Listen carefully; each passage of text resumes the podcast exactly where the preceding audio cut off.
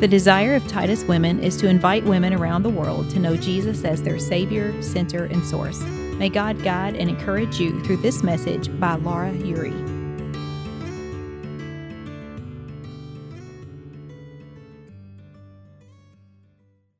Each week, I've really enjoyed seeing this mosaic of faces and smiles, each of whom are seeking the Lord with all her heart.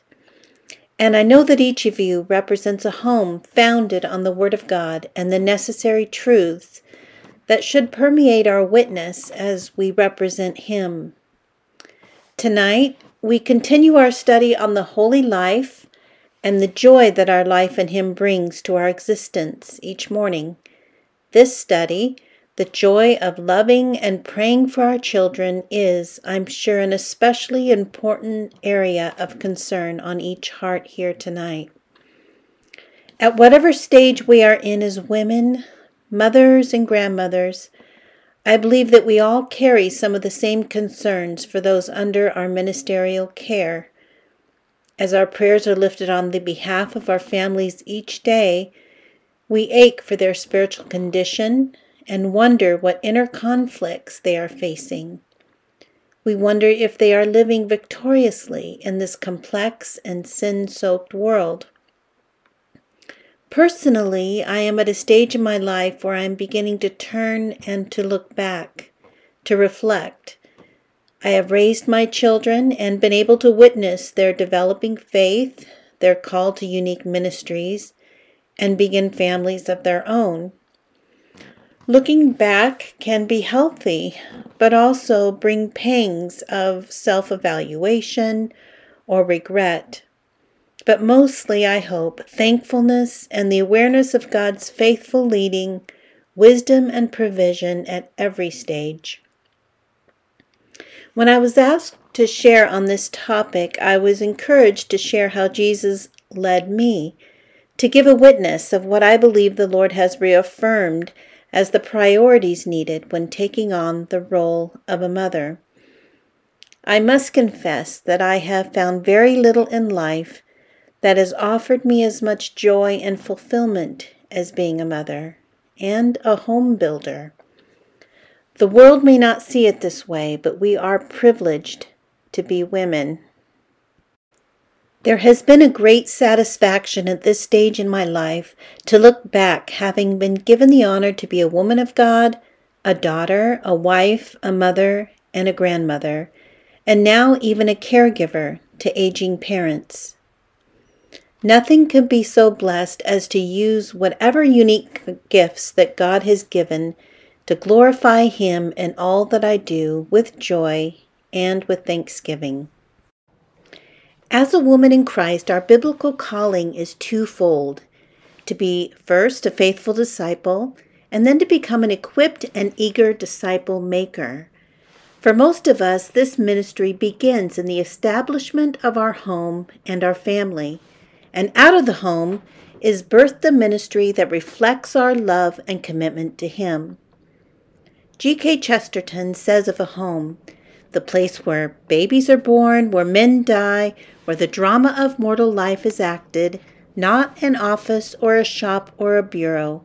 It is something much smaller in size and much larger in scope. Home. Something larger and very significant is happening within a godly home where believers share a faith, commit to unified goals, and are always moving towards something of eternal value and purpose. Deny the lie that fulfillment is found somewhere beyond the walls of home, instead of embracing the power and influence found in it right now within your grasp and within your domain of influence. We may embrace the unique gifts of womanhood, but also prayerfully consider what changes might need to take place in order to make it or keep it a sacred place. Build up a home that can be set apart for spiritual blessing, sincere worship, and solid biblical teaching. A sacred place where Christ lives and that the work of the Holy Spirit is expected to be at work and acknowledged.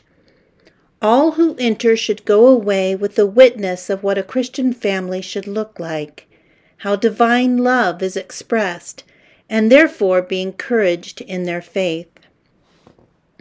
In his book, The Benedict Option, Rod Dreher argues that a firmly rooted Christian home should be a mini monastery. The goals are the same the training for everyday life through prayer and preparation, always leading the dwellers toward a full Christian life for the sake of the world. And Carrie Gress has written a very inspiring book, The Theology of Home, where she reminds us that homes can evangelize. The language of a home is universal. The tasks that we bear to maintain a home, the caregiving, the cleaning, work their way into the fibers of a dwelling. We may not be able to get an unbeliever to our church, she says, but we may be able to get them to our kitchens and to our table, where if Jesus is present, then he will move as he chooses, how he will speak to the needs of that heart in and through the nitty gritty of our hospitality. I want to remind you of a promise from Isaiah 40:11 that gives us the image of Christ as the great shepherd, ever leading with love and tenderness. He will attend his flock like a shepherd. He will gather the lambs in his arms. He will carry them in his bosom and gently lead those that are with young. If I am to give testimony to anything tonight, it would be the truth in this verse that he is a gentle shepherd, patient, and will lovingly lead us that are bearing the young. I know that He cares about our role as mothers. The scope of influence we have is astounding and likely will be our greatest opportunity to make a difference in the world. Our impact is forever marked on their lives, and no one will ever love them more. No one will pray for them more earnestly and anxiously. No one will trust in the shepherd for their eternal destination like we will. His presence is a certain promise to claim. I already suggested that as a woman in Christ, our biblical calling is twofold to be a woman who is a faithful disciple. If so, then I believe that the ultimate purpose of our existence is to know Him, to be in right relationship with Him, to be pure in heart, pure in life, and with His leading and help remain as a ready, willing disciple. So tonight, let's prayerfully take the time to examine the condition of our own hearts before we consider the spiritual impact our homes have, while we further seek how He may be leading us to be as effective as possible as we disciple and shepherd those within our walls. The familiar prayer of David in Psalm 39 is simple but to the point. Search me, O God, and know my heart. Test me and know my anxious thoughts. See if there is any offensive way in me, and lead me in the way everlasting. This examination is personal. The work he wants to do is beautifully unique to his vision for you and for me, for our good, so that we can live an exemplary life that reveals his gentle and generous work as a testimony to our family and to the world. In a lecture by the Colson Center, I found these thoughts about the model disciple necessary for our discussion. Mary is the most obvious model of a disciple in the New Testament. Her presence is seen in the Gospels and in the book of Acts, even at Pentecost, witnessing the blessing of the Holy Spirit. She submitted when she didn't understand, having to learn to trust and to live a life out of her faith as we do. She knew the Word of God, and that knowledge personally fed her obedience to Him. Her knowledge of the Old Testament was revealed to us in the Magnificat, in which she quotes from at least nine Old Testament books. So when the angel speaks to her, she remembers God's promises from what she already knew and recognizes God because she knows Him. Elaine Stedman, also from this Colson Center lecture, has this quote Like Mary, we may, subject to God's Spirit, make Jesus Christ incarnate. By her example, a woman may teach family, church, and society the beauty and dignity of serving, nurturing, and loving in order that the Lord Jesus Christ may live in us and among us. When we learn to live in this dimension, we will no longer be silent to the church or in society, but a living, vibrant mother to humanity's needs. To me, that quote is astounding. What a call! So, a faithful disciple we must be, which is evident in these qualities that we strive for. One, she has a basic commitment to the Lordship of Christ, revealed by her faith and obedience. Two, she sets herself on a determined, intentional path to know God, to find His will and calling. Three, she has a clear understanding of who God is, His story, and how Christianity is set apart from other religions. Four, she has a desire for greater knowledge and a hunger for the Word. She is eager to live a holy life and to be a living testimony of that is transformed and growing spiritually. She desires to be a vessel used by God, and she values and appreciates her own unique gifts. And lastly, she demonstrates a genuine love for God and others. In Colossians 3:12 through 17, we hear a most profound and clear statement of what it looks like when preparing our heart for his service. Therefore, as God's chosen women, holy and dearly loved, Clothe yourselves with compassion, kindness, humility, gentleness, and patience. Bear with each other and forgive whatever grievances you have against one another. Forgive as the Lord forgave you, and over all these virtues put on love, which binds them all together in perfect unity. And let the peace of Christ rule in your heart, and be thankful. Let the word of Christ dwell in you richly as you teach and admonish one another with all wisdom, and as you sing songs, hymns, and spiritual songs, with gratitude in your hearts to God. And whatever you do, whether in word or deed, do it all in the name of the Lord Jesus, giving thanks to God the Father through him. So, to sum up the calling of a disciple, one is we allow him access to our hearts for examination, as we saw in the cry of David, and we accept the call to walk transformed, living out Romans 12, free from bondages, knowing that we steer the condition of our hearts by the decisions we make each day. Three is we equip ourselves to lead others into a knowledge of God. And this is important because we are invited to participate in turning faces to the light. In John 21:15, Jesus challenges Peter, "If you love me, feed my sheep." Jesus asks Peter to demonstrate his love for him by caring for the Lord's people. And as a parallel, the call of the Christian mother is to demonstrate her love for him by caring for, equipping, and nurturing the Lord's people and the next generation.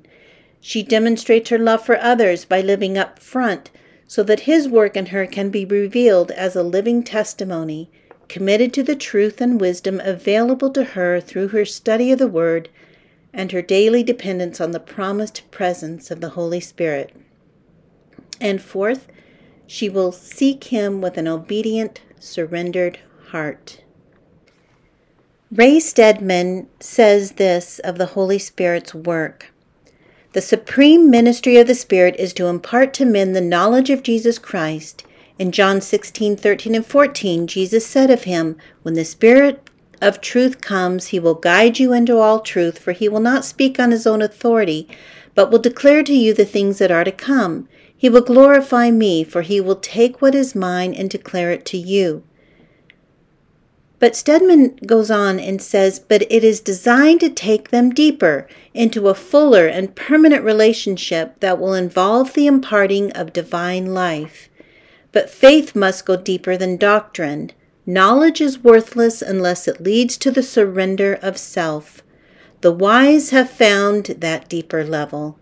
They have a hidden supply, an extra reservoir that continually feeds the flame of life, undergirding them in every hour of stress, of pressure, or disaster, keeping them firm and steady amid the buffeting pressures of life.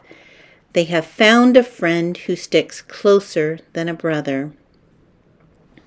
If you are privileged to be a mother or a grandmother, a caregiver, or plan to have a family or an established home, Begin or refine your goals and objectives. Begin the journey by forming and establishing your vision on biblical principles. The home is where we meet God daily as His disciples.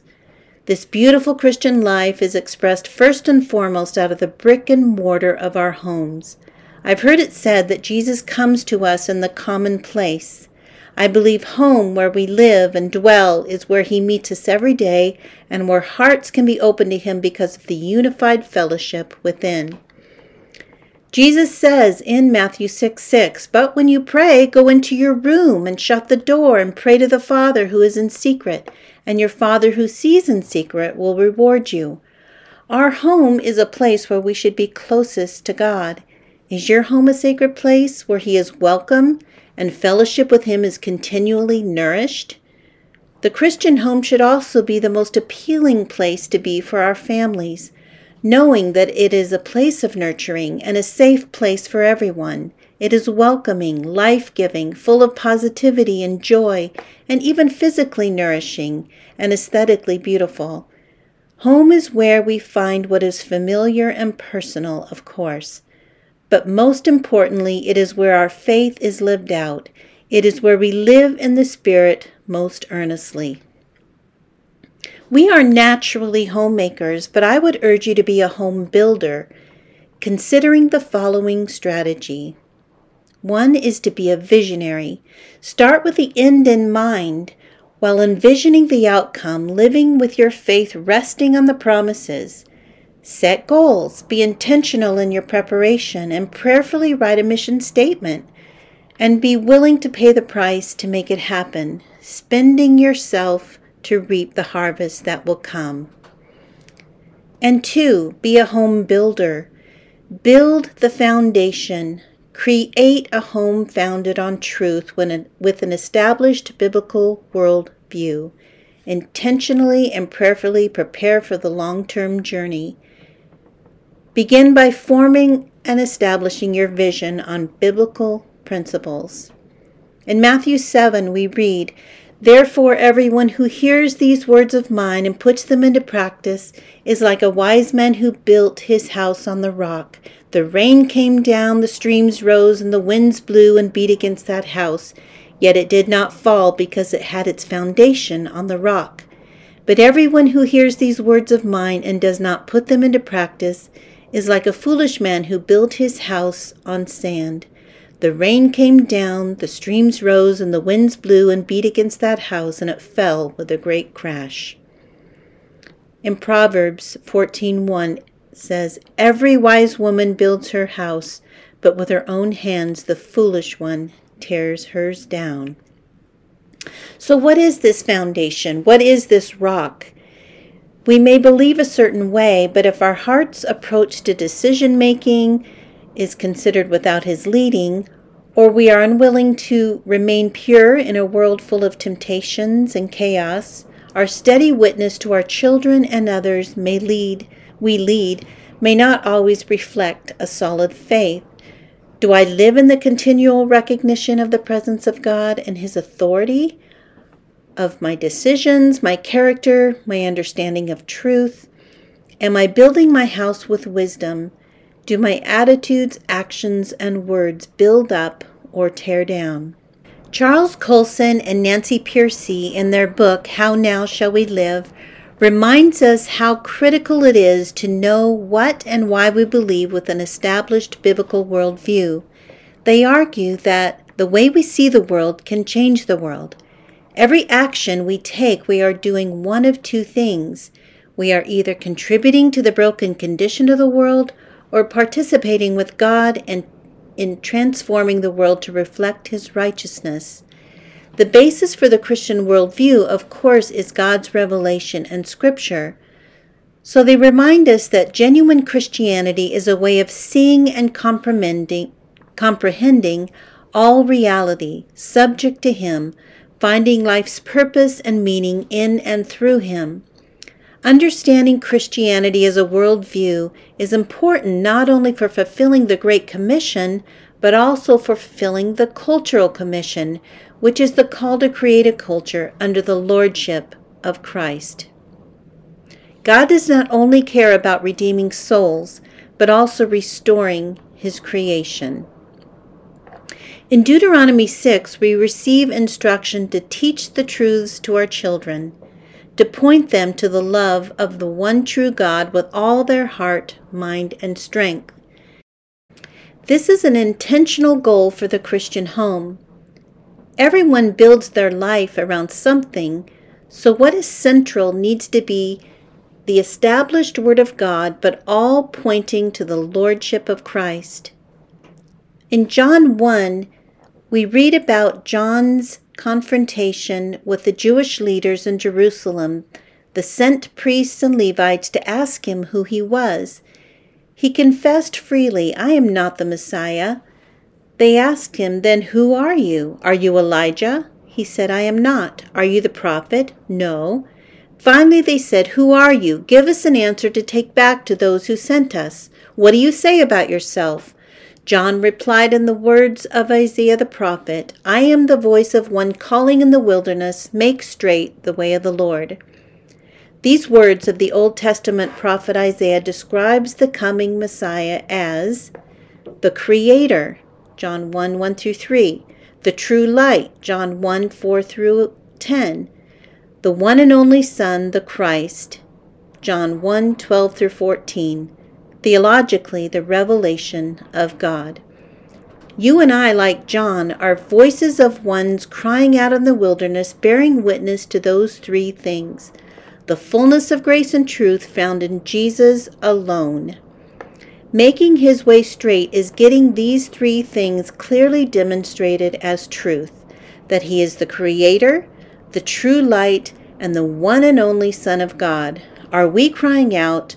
Are we making his way straight? This is our foundation. John also said of him, I am not worthy to untie his sandals. Isn't it amazing that in all our unworthiness, as we are also unfit to untie his sandals, we are the ones that he has entrusted with the revelation of his face to a lost world. Be careful where you find your worth.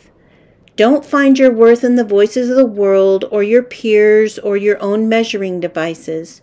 You are worthy because he has entrusted the kingdom of God to you and to me his ready, willing disciples. We claim the whole world in his name because he is the light of the world and utterly indispensable. This, ladies, is our foundation.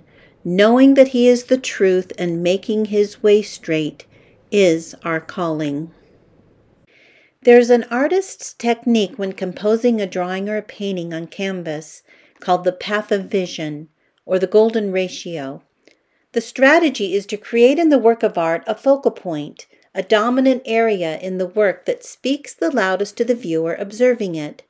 This point of interest, enhanced with color or contrast or detail, aims to have the viewer's eyes fixed there first.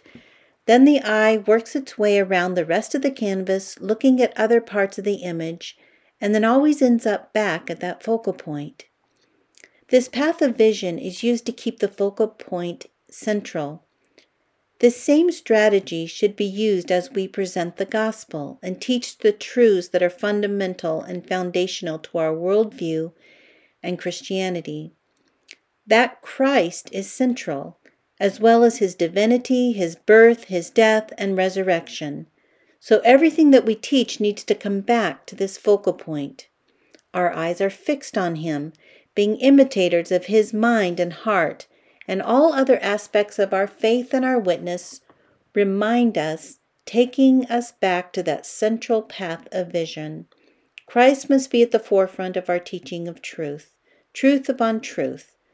Our foundation is built on a rock, and then another rock, and then another rock.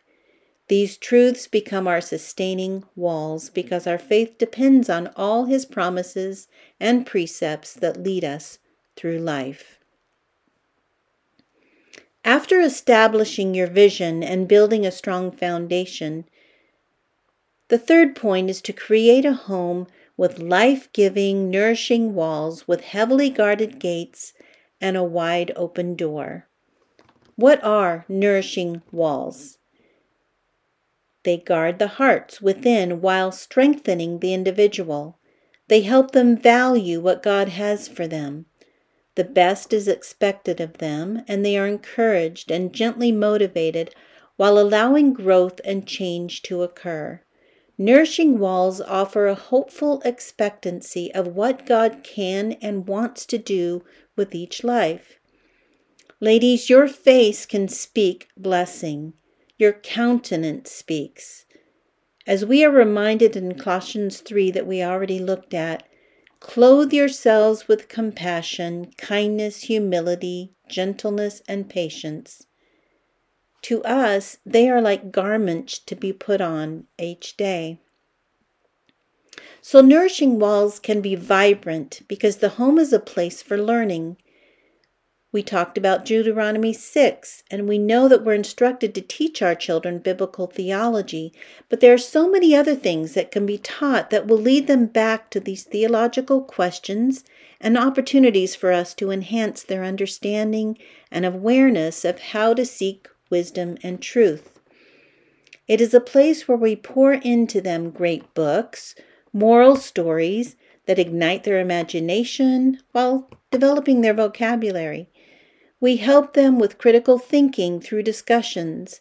We help them understand complex moral difficulties and history. And it's during these times, especially, we need to be listeners, not only teachers, and not always aiming to correct their thinking. Being approachable builds trust and opens up great opportunities for eager conversation, developing their own ability to think as Christ wants them to, and to stir their heart to reflect His. We get to tell them all about our great God by teaching them about nature, about creation, about great people who use the wisdom that God gave them to live lives of obedience and to make good choices in accomplishing extraordinary things. We get to teach them about great people of humility who learned a lesson and had to submit and surrender to God. We have an opportunity to teach them about people who claim great understanding with philosophies that may affirm or contradict him and work against the Christian faith. We also get to engage our children in the arts, in music, and working with their hands to develop their interests and passions. We get to teach them self discipline, how to complete tasks, and how to serve one another when each other are ill or have needs. We are working to encourage them to appreciate their place in the family, to respect each other and the uniqueness of each family member. Your children should grow to be friends and through their lifetime be an encouragement to one another. Wisdom includes not just what to keep out of the home, but what to welcome and what to nourish within it. Know your sheep. Nourishing walls don't evaluate or criticize your child's uniqueness or your family's potential along the way. Remember the long vision by being a planter of life giving words that strengthen. Do not tear down your own walls by losing sight of the investment you are making. And one tip for yourself is to know your own unique gifts and use them to contribute to the family. Don't wish for other gifts, but use what you have, whether great or small in influence. Value your usefulness to Him. He has equipped you and will make the ordinary extraordinary. The fourth area be a tiller and a gardener. Pour and keep pouring, remembering that half heartedness may reap regret. Pope St. Paul VI said, Every mother is like Moses. She does not enter the promised land, she prepares a world she will not see. So, as we invest in this next generation, we must realize that the results are in God's hands. We are only accountable to our own obedience. Carrie Gress quotes, We see this in the faith of the mother who knows she will never see the full fullness of her efforts in the lives of her children and grandchildren before she too is called home to her reward. The Christian legacy is always, as 1 Peter 1 4 says, an inheritance which is imperishable, undefiled, and unfading. So, even so, we continue to pour and to keep pouring. I want to remind you of Stedman's quote They must know this that all their lives they are going to need wisdom and guidance beyond themselves. The instruction we give them is to follow the Lord's truths and to treat truth as a way of life to guide their decisions, transferring their dependence on us to God. Our goal is to raise our children to live successful Christian lives apart from us. I can envision here a tree firmly planted as described in Psalm 1. The roots are firm. Even though the environment, the circumstances, the effects of time and impact on that tree may change, the foundation remains. And the fifth point be a revealer and a shepherdess, a living testimony with a transformed life, and revealing the heart of God by living a disciplined life committed to prayer and holy living. This quote by Henry Ward Beecher has been in my Bible for more than 30 years. The mother's heart is the child's schoolroom. This is a very humbling thought but, ladies, your children will know your heart, likely more than anyone else will. They will know what you value. They will know if you care about the standards and appearances of the world more than what Christ values. Show them that you value what Christ has for them above your own dreams and hopes. Be the living expression of God's kindness in your smile and in your eyes, and let them read the divine love right off your face remembering that I cannot pour into my children what has not yet been poured into me. But God's dreams and plans for our children are greater than our own, so teach them to desire the will of God for them. If we are judging what He can accomplish by what we see in their childishness and their immaturity, we are forgetting that He can make extraordinary things out of the ordinary. Again, claiming this long term vision of hopefulness. Personally, raising my children were the happiest and most fulfilling years of my life, and I would love to have them again. The questions they asked got bigger and grander and more difficult, though. My kids' questions used to be like, Mom, is there a stick in every country? Mom, can you do backflips down the stairs? The complexity changed as they begin to ponder greater and more significant questions, such as how they are to live for Christ or to forgive someone for a wrongdoing, or how to discern the will of God.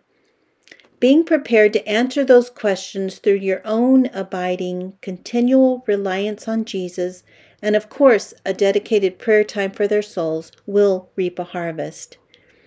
I can still recall the day when my first child came to me saying, Mommy, I want to ask Jesus into my heart. And just a couple of years ago, his oldest son committed his life to Christ as well and was baptized. The day came that I realized that my teenage daughter was called to full time mission work in Southeast Asia and witnessed her faith and commitment as she prepared and waited for his leading and provision. There's no greater challenge to my faith, but also no greater joy. It's His work, His desire to bring them to a knowledge of Himself. I am a participant dedicated to prayer and obedience in my own life, but always pushing them to develop a personal relationship with Him so that they learn to lean and depend on Him for themselves, to teach them what He has already done and what He promises to do just for them. Slowly my hands come off so that they might be equipped to endure the race set before them and have victory over the evil one. This is the eternal perspective, and this is the thrill of hope we have in what He can accomplish with a willing heart. Our wide open door has two primary purposes. One, as we have discussed, all this work and preparation is a way to remind us that they are not ours. We enable them to leave and to be sent out equipped and ready with our blessing and joyful expectation. We are given a task and the blessing of witnessing their growing faith, but the goal is to enable them to depend on the Lord in such a way that we know that He is leading them. We release our own expectations, motivations, and desires for them. We find joy in watching how the Lord establishes their faith and their homes and their dependence on Him. We give them back to God with that thrill of hope. The second purpose for the wide open door is to use our home, our resources, our family as a witness to offer generous hospitality to our children's friends and to those that the Lord brings along our path. 1 Peter 4 9 and 10 Maintain constant love for one another. Be hospitable to one another without complaining. Like good stewards of the manifold grace of God, serve one another with whatever gift each of you has received. We may picture this as someone who has a lot to offer and to those who have much to share, but biblical hospitality is more about creating opportunities for our homes to be a testimony of the heart of Jesus for the lost. Your hospitable spirit that is pleasing to the Lord requires being a refuge for one another, a safe harbor that provides a calm sea after the storm. Don't save your hospitable attitude for when everything is in order or your home is perfect. Think more about what your heart and spiritual resources have to offer. Let's ask ourselves Am I the kind of friend, mother, or grandmother, or co worker that others come to for calm seas, for refuge, for encouragement? Do I offer unconditional love, and is my home a witness and a blessing to my children and their friends? A neighbor where they trust us to be a safe harbor? If not, what will it take to be this for another life? Less pride, more warmth, forgiveness, a sweet spirit. How many of us know women like this that people are just drawn to? They offer blessing, they offer a listening ear, physical nourishment, and a safe refuge that quietly allows Jesus a voice. The spirit of a godly woman is a powerful tool in revealing the love and the heart of God. That is my prayer for each of us today that we would be safe harbors for, the, for those in our realm of ministry and that the evidence of His work within us would be our greatest testimony. Our homes and people in it are the most important platform we will have. Preparing for any ministry will be lived out in the flesh within your walls and how they minister to all who enter. And keep in mind that the spirit of hospitality is not only for those with homes, but it can also happen out of a stinky dorm room, a bench in the park. Our children will learn to have this attitude, but we need to be faithful with our example. Also, these wide open doors offer us an opportunity to witness lives being transformed. A spiritual openness happens when people are in our home.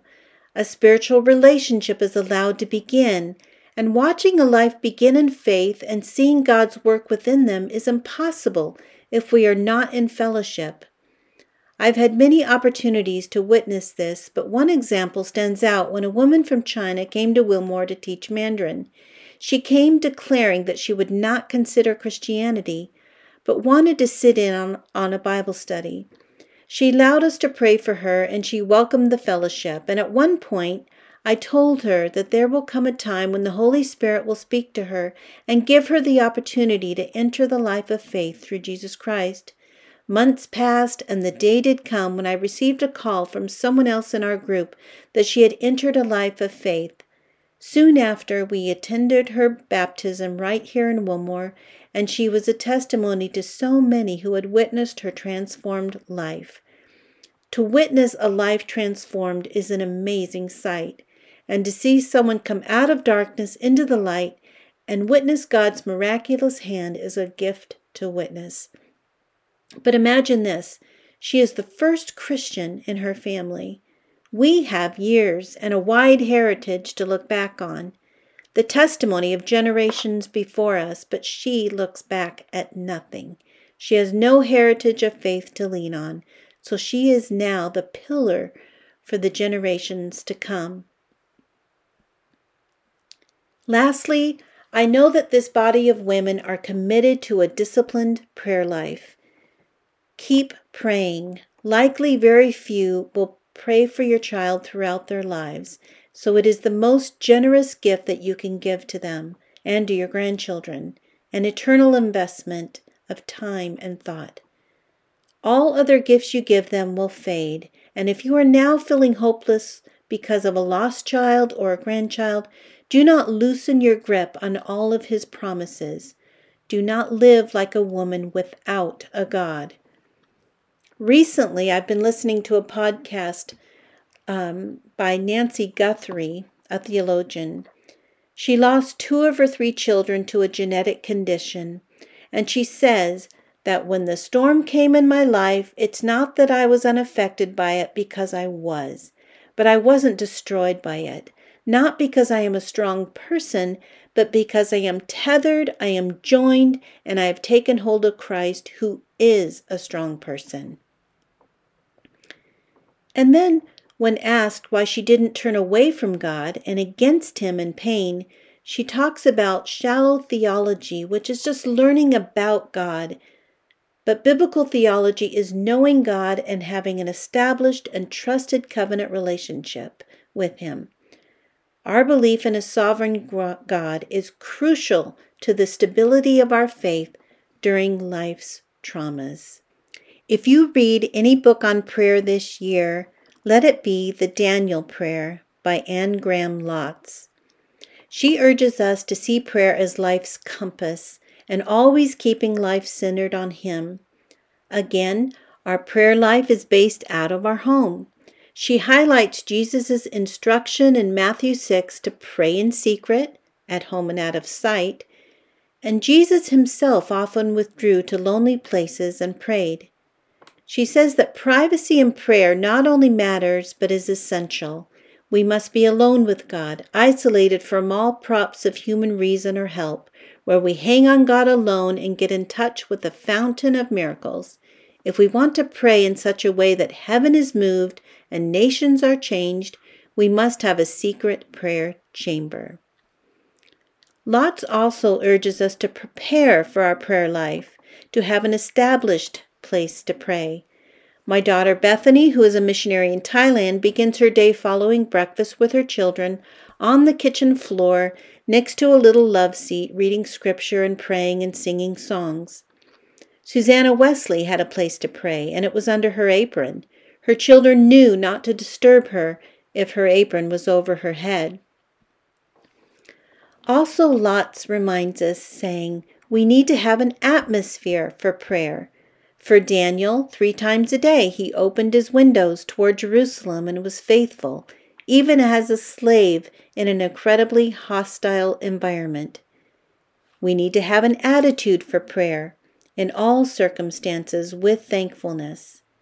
The key to thankfulness, she says, is not to view God through the lens of our circumstances, but to view one's circumstances through the lens of God's love and sovereign purpose. God may not call us to life of comforts and ease, but He does call us to greatness. She continues, We must be compelled to pray because of the problems in the world. Prayer must be central to our Christian life.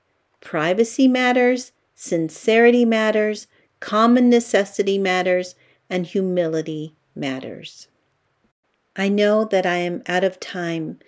But let's consider these questions to ask the Lord to point out anything in our heart and in our home's foundation.